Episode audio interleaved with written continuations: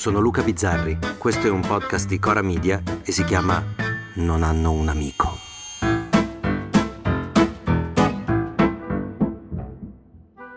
Ogni mattina la stessa storia.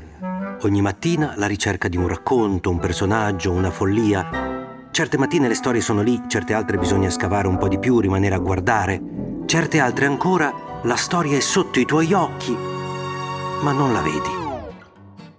Poi ci sono mattine come questa, in cui l'argomento è che ieri notte a Milano c'è stato un uragano che ha devastato la città.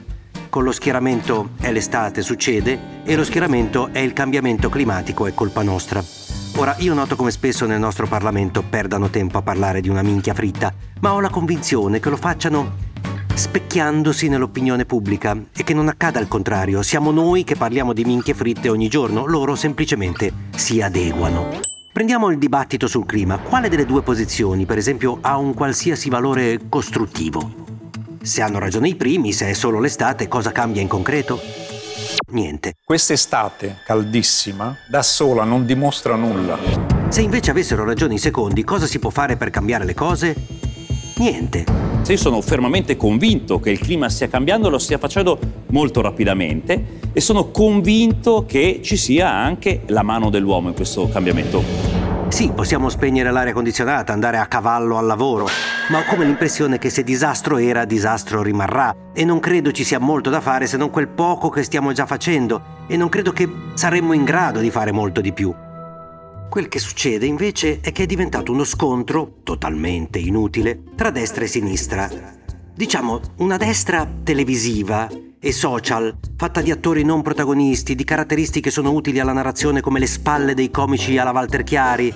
La narrazione è che Meloni fa la parte moderata, Salvini è vicino alle famiglie, mentre questi altri le sparano grosse per tenere a sé anche un pubblico un po' più esigente, quello che vuol sentire anche un po' di complotti se si parla di Covid, un po' di equidistanza se si parla di Putin e un po' di che cazzo dite è sempre stato così se si parla di clima. Ne abbiamo avute tante in passato e questa è una classica onda di calore.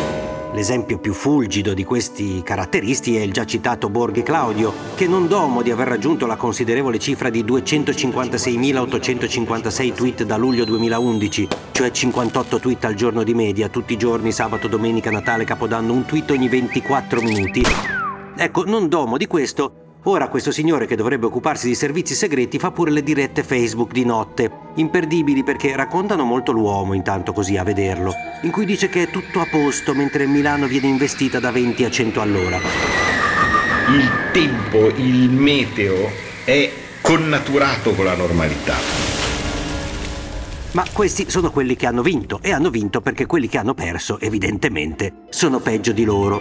Perché oltre a dire moriremo tutti, in questi giorni stanno anche festeggiando due cose a sinistra. Una è che in Spagna la sinistra spagnola ha perso, ma non di molto, e non si sa bene perché, ma Schlein e soci di questa cosa sono felicissimi. Io sono molto, molto, molto soddisfatto. Poi, se si farà una grande coalizione alla tedesca, io questo non lo so, o all'italiana. L'altra è che è arrivato in Italia Patrick Zaki, attivista egiziano che rischiava di rimanere a lungo in carcere per le sue idee, e che è stato graziato dal presidente egiziano per motivi che saranno tutti da verificare. Grazie a Dio lui è arrivato in Italia e ha ricordato che c'è ancora una verità da sapere su un altro caso, quello di Giulio Regeni, che tutti temiamo però non si saprà mai. Justice per Giulio Regeni.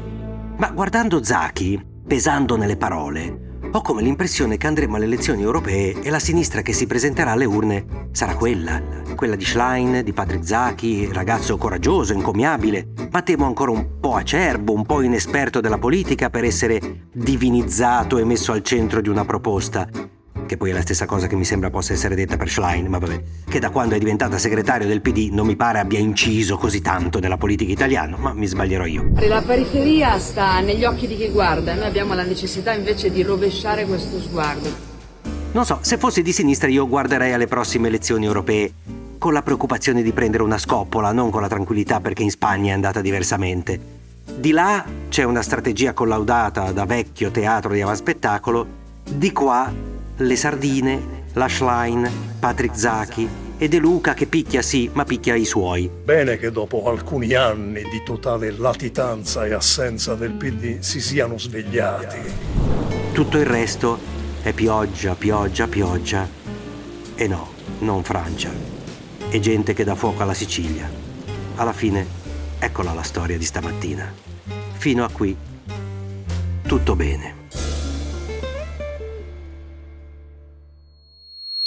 E ora una comunicazione di servizio.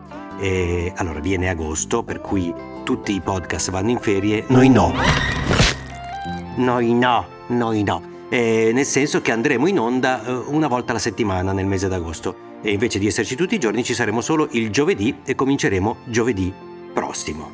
Capito? Noi non andiamo in ferie. E Cecilia Sala sì. A domani. Volete commentare, se avete idee o suggerimenti per nuove chat di WhatsApp o testimonianze di nuove chat di WhatsApp, potete scriverci a nonanunamico@gmail.com o nonanunamico@coramedia.com. Anche per gli insulti, prendiamo anche quelli. Non hanno un amico è un podcast di Cora News prodotto da Cora Media. È scritto da Luca Bizzarri con Ugo Ripamonti. La cura editoriale è di Francesca Milano. La supervisione del suono e della musica è di Luca Micheli. La post-produzione e il montaggio sono di Filippo Mainardi. Il producer è Alex Peverengo. Le fonti dei contributi audio sono indicate nella sinossi.